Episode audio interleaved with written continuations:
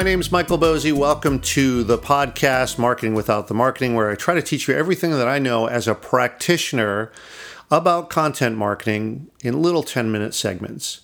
Now, if you've been following along, you know that I've been doing this social media strategy series uh, where I kind of do a deep dive into each of the different social platforms and strategies just to help you decide as a small business hey, is this thing right for me or not? What should my strategy be? And I try to just cut right through it uh, cover about 10 minutes on each. Well, all right, I've gone over on quite a, a, few of them, but uh, but that's the spirit of it anyway. So hope that you found that to be valuable. But you know, I just had this experience last week, which made me want to circle back to Twitter for a second. Uh, let me share this with you. I was just at a conference. This was last weekend. Uh, it was in Denver, and it was called the Digital Commerce Summit. And the purpose of this was to learn how to produce and then market and sell digital products. And it was hosted by the, the folks at Rainmaker Digital and just a great lineup of speakers, a ton of folks who I respect quite a bit. Folks like Rand Fishkin, who did the uh, the keynote, uh, but then Jerod Morris, who's sort of my podcast mentor, if you will. Joanna Penn, who I've followed for years, who's just a, a huge advocate for for authors and other uh, folks who are, are uh, writing either fiction or nonfiction. Uh, Brian Clark, who runs Rainmaker Digital, I've followed for years as a part of Copyblogger. Uh, Kevan Lee from from Buffer, Jeff Walker, the product launch formula. I mean, just an amazing array of speakers. And, uh, you know, I knew that was going to be valuable. But what surprised me actually was the participants. You know, there were about 400 people in attendance. I'm, I'm making a guess here. Um, and they were all kind of like me, right? So, meaning they were small business owners who had real struggles, real issues, all the things that are both exciting and frustrating about running your own small business. And I just got so much out of the conversations that I had with this group because, you know, sometimes when you're doing the small business thing, uh, it can feel sort of like you're there alone. You're trying to figure all this stuff out. And here was this group of people uh, who were just so great to talk to and to get to know. And it was a really, really valuable thing about the conference. Now, how does this relate to Twitter? Well, we had two ways of communicating with one another throughout the conference, and that was Twitter and then a private Facebook group. And the thing that this illuminated for me is the stark differences between the two and also just the sort of the highlight of Twitter as a platform that is still very very relevant. I mean, think of all the news that you've heard recently about Twitter and that it's flagging, the numbers are down, they can't monetize it. Hey, look, it was up for sale uh, last month and if you remember, uh, Google, Salesforce, Disney, I mean, these were all folks who were vying for it and no action was taken. I mean, the, the guys at Twitter put on kind of an artificial uh, endpoint to this to, I don't know, maybe push some urgency, but it, look, it didn't work. So Twitter stays where it is for now. And, you know, there's been all this sort of negative stuff about Twitter. And to me, being at this conference last weekend just showed how relevant it is. Let me give you the experience that I had with it so that you'll you'll understand this. So okay, so we had these two ways of communicating. One was using Twitter with a hashtag. So that hashtag by the way is DCS as in Digital Commerce Summit DCS 2016. And of course, you can follow that hashtag on Twitter, go back through the archive, see the photos that people have shared, uh, the quotes from the speakers, other experiences. You know, you can sort of feel like you were there, right? Because people are sort of creating a live record of it. And then there was a Facebook group, which was a private group only for the attendees and the folks who were putting on, on the show. Uh, and I did a whole episode on Facebook groups as sort of a marketing tool. That was the uh, last week's episode, so I urge you to check that out. And Facebook groups is, is one of the best ways to use Facebook uh, just because it gets away from that sort of curated feed aspect. In other words, when you post to a group, uh, everyone sees it and it's in everyone's feed. And not only that, provided that you have things set up this way, but it, it is an opt out option, um, you'll get notified about it. So it is a really good tool for that. But with my experience, you know, everyone was using the Facebook group before the conference. We were invited to do that. And then, of course, they urged us to, to join that during the, the sessions.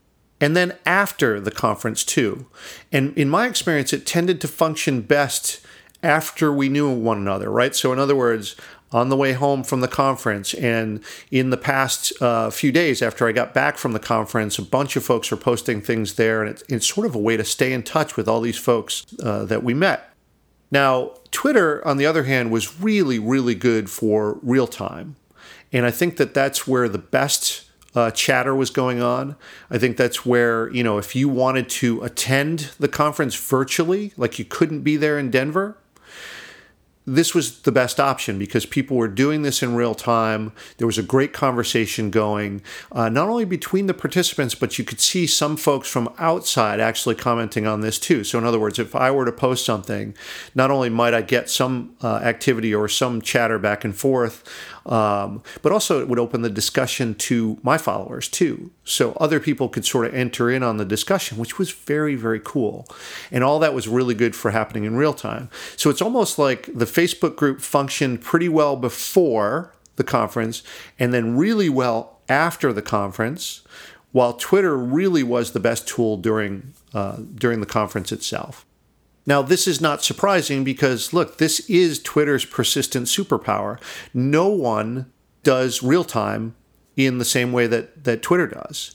And it comes down to one thing, really, which it is the, the social network who is really stuck to its guns on having this, the, you know, an uncurated feed.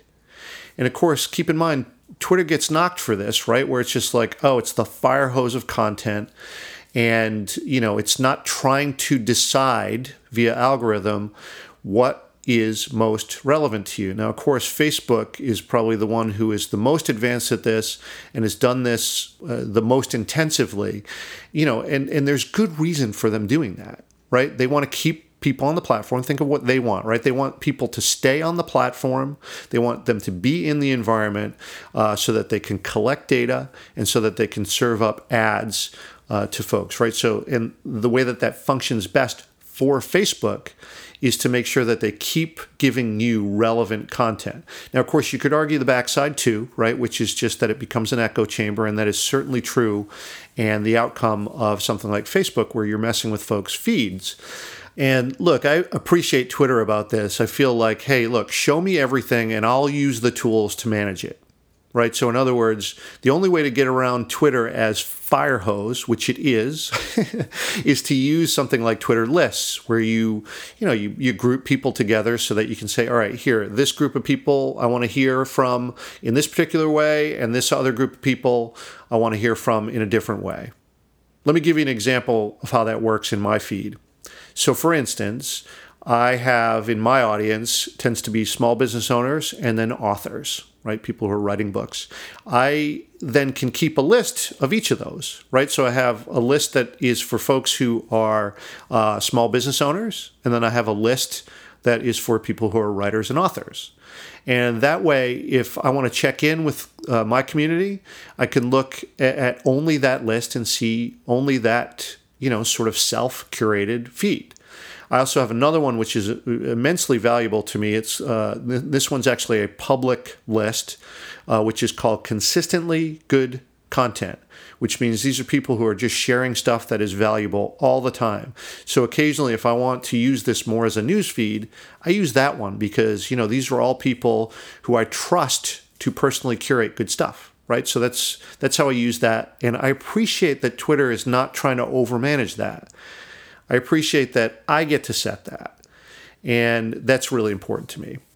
Now, Facebook, on the other hand, and Instagram, who just started this uh, fairly recently, and of course it is a Facebook property, right? So you would expect this, but you know they highly curate your feed.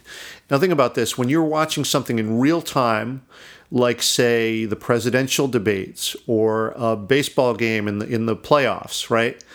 And you need to respond to something in real time. There was just a great play, uh, you know, a walk off home run, whatever.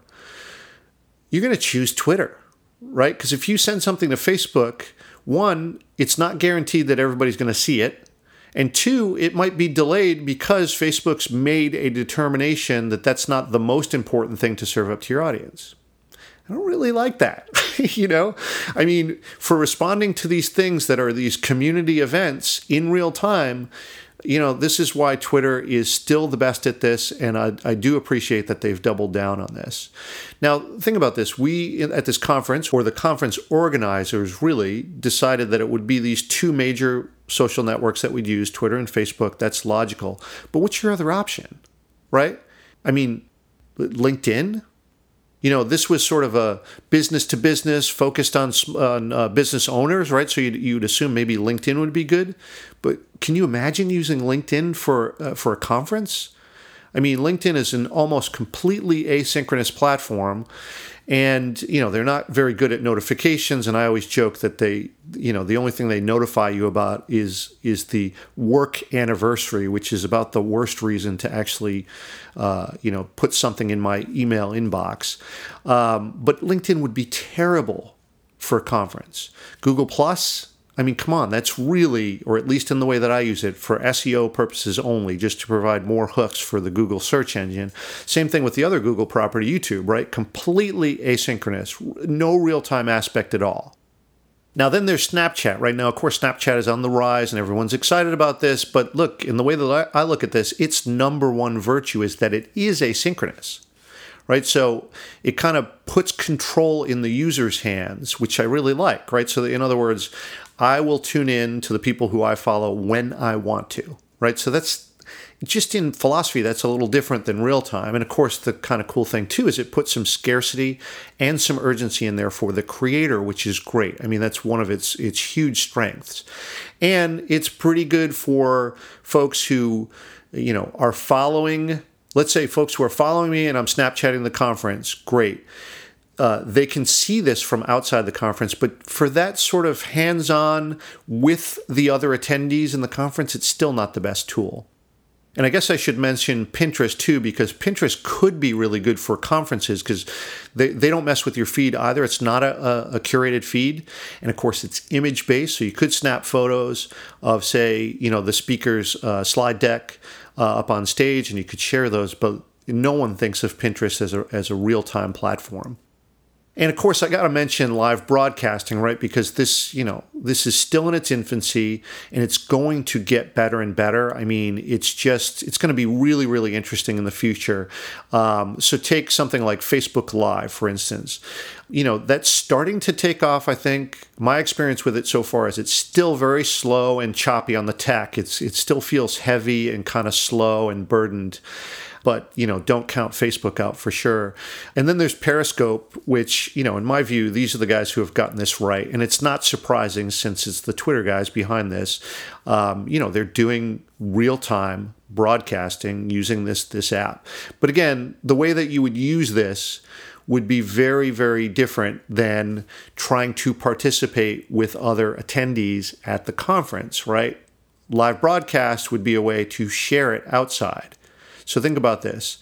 If you're looking at Twitter's superpower, it's real time and the ability to, to just use this for a conference and be able to communicate with the other attendees. I mean, there is no other platform that does this as well. And this is why I call this Twitter's persistent superpower. And this just became super, super clear to me when I was at this conference, and I just thought I would share this.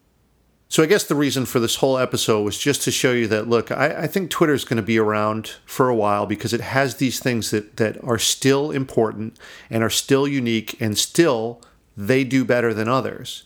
So what does that mean for you and your marketing? Well, look, it means Twitter's still worth the investment of time. You know, if you sort of succumb to the fads and the sort of the rumor mill that says that Twitter's on the decline, you know, I think that's a bad idea because I think that look, the Twitter guys have been really, really clever about you know trying to tweak their own platform, but also to either uh, purchase properties like Periscope or start new things uh, like Medium. And I just feel like these guys have stuck to their philosophical guns, if you will, and are really, really sort of doubling down on this real time aspect.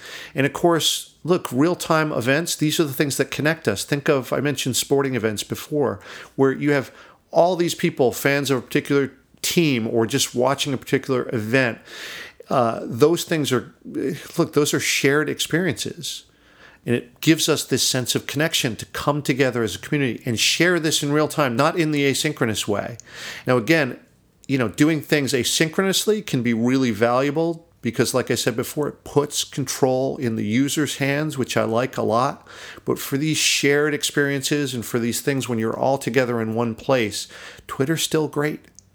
So, for you who are investing in this in your business, putting a bunch of time in this to grow your audience, to produce good content, to help, you know, put things out there that are going to be valuable to an audience and to serve that audience, Twitter's still great for that. So really that's what I wanted to to share here was just, you know, this experience being there live in Denver with a bunch of great people and being able to connect with them in real time. Uh, it just it just became really really clear uh, that Twitter was was still valuable and wanted to share that with you. All right, so look, I hope that you found this to be valuable. Just this one perspective. I would love to hear uh, your take on this. You know, do you agree with this? Have you experienced this recently? Uh, have you used other platforms? You know, I just went through a bunch of them that were, I, I think, are not that helpful uh, for for the type of thing that I'm describing, but maybe you've had a different experience. I would love to hear that. So, anyway, thanks very much for listening. As always, I really appreciate it, and we'll see you next week.